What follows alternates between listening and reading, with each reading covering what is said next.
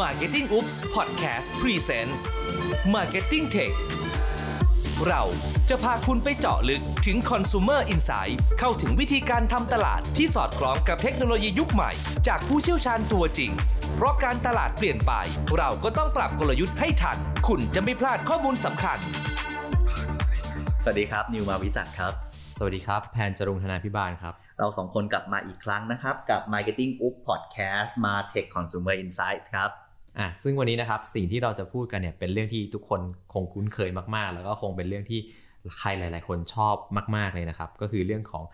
อะเรื่องกินเป็นเรื่องใหญ่ จะปรุงกลยุทธ์ยังไงอย่างเข้าใจนะครับ พอพูดว่าเรื่องกินเรื่องใหญ่เนี่ยผมหูพึ่งเลยครับ เพราะว่าผมอินมากนะครับ เรื่องนี้อะยังไงครับแพนเล่าสิอะเรื่องกินเนี่ยนั่นฮะ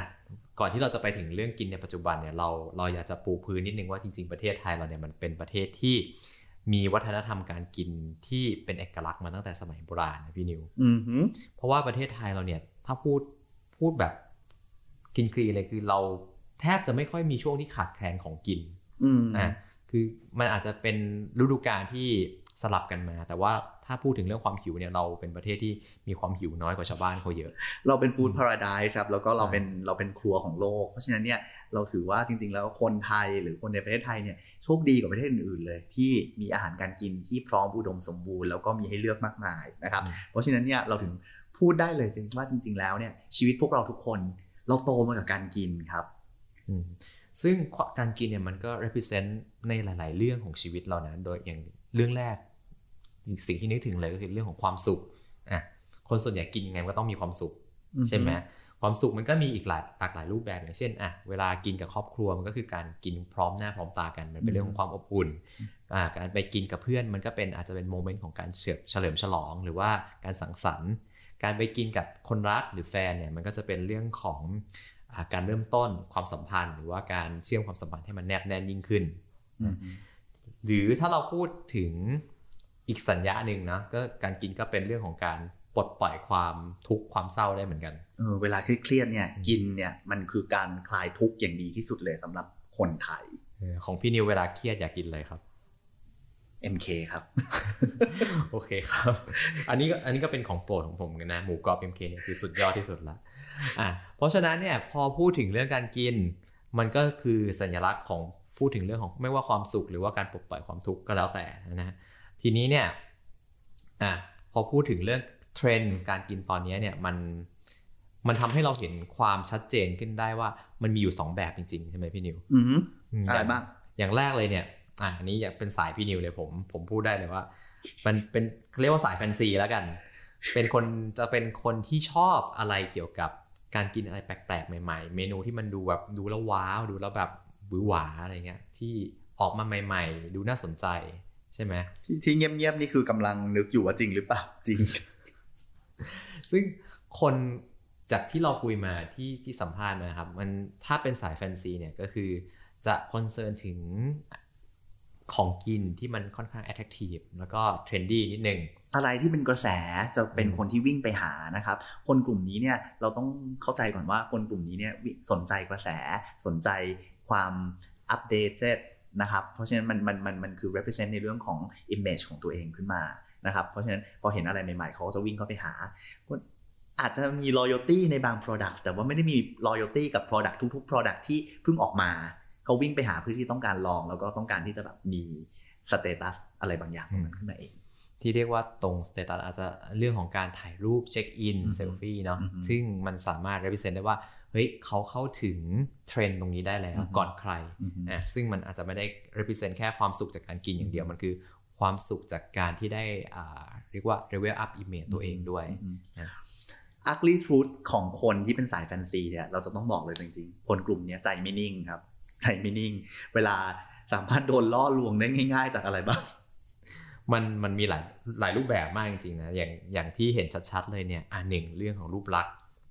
เรื่องของความแฟนซีความใหม่ละอือฮึอะที่เราพูดไป เรื่องของราคาโปรโมชั่นก็มีส่วนอือฮึอะอย่างน้องในทีมของผมเนี่ยหลายคนเลยเท่าที่เห็นนะ Product เดิม แต่พอมีโปรลดราคาที่มันมีการ compare ราคาที่มันลดลงมา ซื้อเลย ซื้อเลยว้าวเลย ซึ่งอันเนี้ยมันมันเราไม่ได้พูดถึงของใหม่อย่างเดียวนะ ของเก่าที่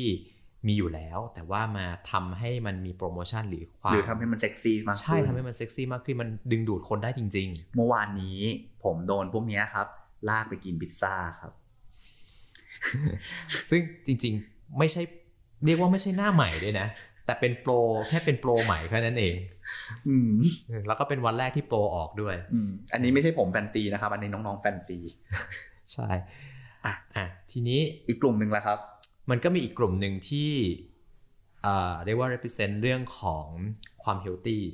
โอ้อันนี้สายแพนอ่าจะเรียกว่าสายสายผมก็ได้ เพราะว่าอ่าผมก็ก็มีความเป็นทางนี้อยู่ประมาณ 50%เหมือนกัน คือเรื่องของความ healthy เนี่ยต้องบอกว่าจากการที่คุยกับทางผู้บริโภคไทยมา ในตลอดช่วง 2 ปีที่ผ่านมาเนี่ยมัน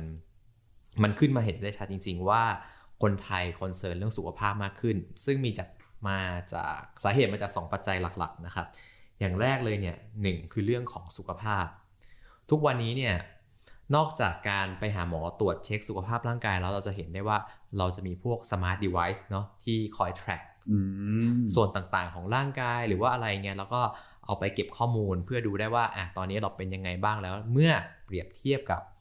คนในรุ่นเดียวกันอะมันจะเห็นว่าเราศักยภาพเราจะอยู่ที่ว่าดีหรือไม่ดี หรือแม้แต่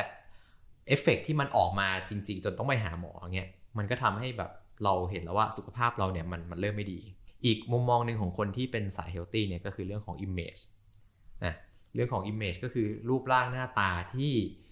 เนี่ยเขาสามารถใช้ตรงเนี้ยเป็นโอกาสในการสร้างรายได้หรือว่าสร้างอโอกาสทางการทำงานได้ อย่างที่เราเห็นในทุกวันนี้คนที่รูปร่างหน้าตาดีๆ ก็สามารถเป็น KOL หรือพวก อินฟลูเอนเซอร์อินฟลูเอนเซอร์ต่างๆอืมไม่ว่าจะเป็นสาย beauty หรือว่าสายแฟชั่นสายเที่ยวอะไรเงี้ย คือพวกเนี้ยมันเป็นโอกาสที่เหมือนเป็น second job ที่มันเกิดขึ้นในยุคในเรียกว่าในยุคนี้เนาะพี่นิวอือฮึจากตรงเนี้ยเราก็ต้องเริ่มเห็นว่ามันมีเทรนด์พวกของคนที่แบบรักษาสุขภาพหรือว่าห่วงใยสุขภาพตัวเองขึ้นมาด้วยเนาะ ใช่ ซึ่งตรงเทรนด์เทรนด์ต่างๆ เนี่ยมันมันก็สามารถแบ่งย่อยออกไปได้อีก 2 รูปแบบนะพี่นิว คือเทรนด์สายสุขภาพเนี่ย พวกมาไวไปไวอย่างพวกเอ่อที่เราเห็นมันก็มีกระแสมาตั้งแต่อ่าพวกคีโตหรือ fasting ซึ่งมันก็มีกลุ่มหนึ่งที่ทำอยู่แล้วกับกลุ่มหนึ่งที่แบบอยู่ๆก็ทำแล้วก็หายไปไม่ยอมทำต่อ คุ้นๆนะ เหมือนโดนตัวเอง ซึ่งก็จำได้เหมือนกันว่าของของพี่นิวก็จะมีอยู่ช่วงหนึ่งที่แบบพยายามจะทำ fasting แต่ก็ล้มเลิกไปในหนึ่งสัปดาห์นะครับ อืมอันนี้เราจะเห็นชัดๆเลยนะ อันนี้ไม่ได้ไม่ได้ยกตัวอย่างตัวเองนะครับ แต่เราจะเห็นด้วยว่าคนกลุ่มแฟนซีเนี่ยก็มีความสนใจในทางด้านสุขภาพด้วยเหมือนกันแต่ว่า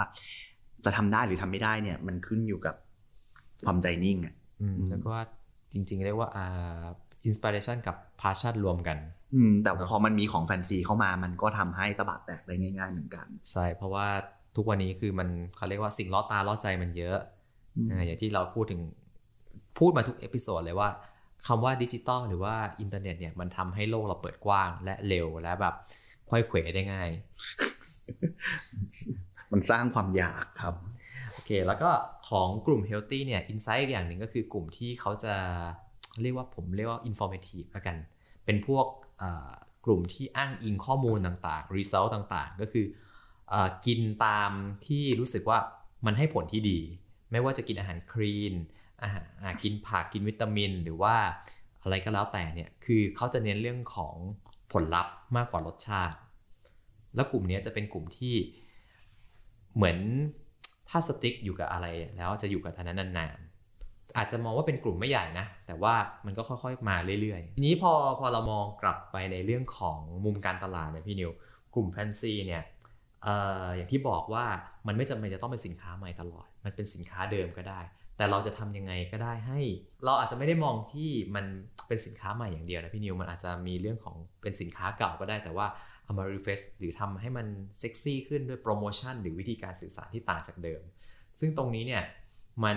มันไปได้ทั้งกลุ่มลูกค้าเก่า แล้วก็หาลูกค้าใหม่ได้ด้วย แต่สิ่งที่สำคัญก็คือการจะสร้าง awareness ยังไงให้มัน attractive กับ